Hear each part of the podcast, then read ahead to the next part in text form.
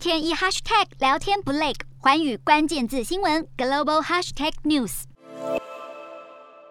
时间一到，钟声一响，阅兵仪式正式开始。俄罗斯一如预期，在九号举行红场大阅兵，扩大庆祝二战胜利日。虽然上万名军人排列整齐，声势浩大，各式新型武器也全部出笼。不过因为天候不佳，取消空中阅兵，因此普丁的末日飞机最后没有现身。不过外界最关注的还是先前西方媒体预测，普丁会在九号正式宣战。没想到在短短十一分钟的阅兵演说中，他只责怪北约和美国等西方国家把俄罗斯逼上战场，并没有正式宣战。不仅没有宣战，就连外传会在乌克兰南部港都马利波举行的阅兵仪式也都没有出现。不过，顿内茨克地区亲俄分子领袖普希林在当地主持庆祝仪式，和一小群人持气球和俄国国旗一起庆祝胜利日。而俄罗斯举行胜利日纪念活动，外界以放大镜检视普丁的一言一行，除了他的演说内容和阅兵仪式外，也抓包他走起路来似乎一拐一拐，加上他坐下观看阅兵大典时，竟然准备保暖的毯子来盖住膝盖，也再度引发外界质疑他的健康状况。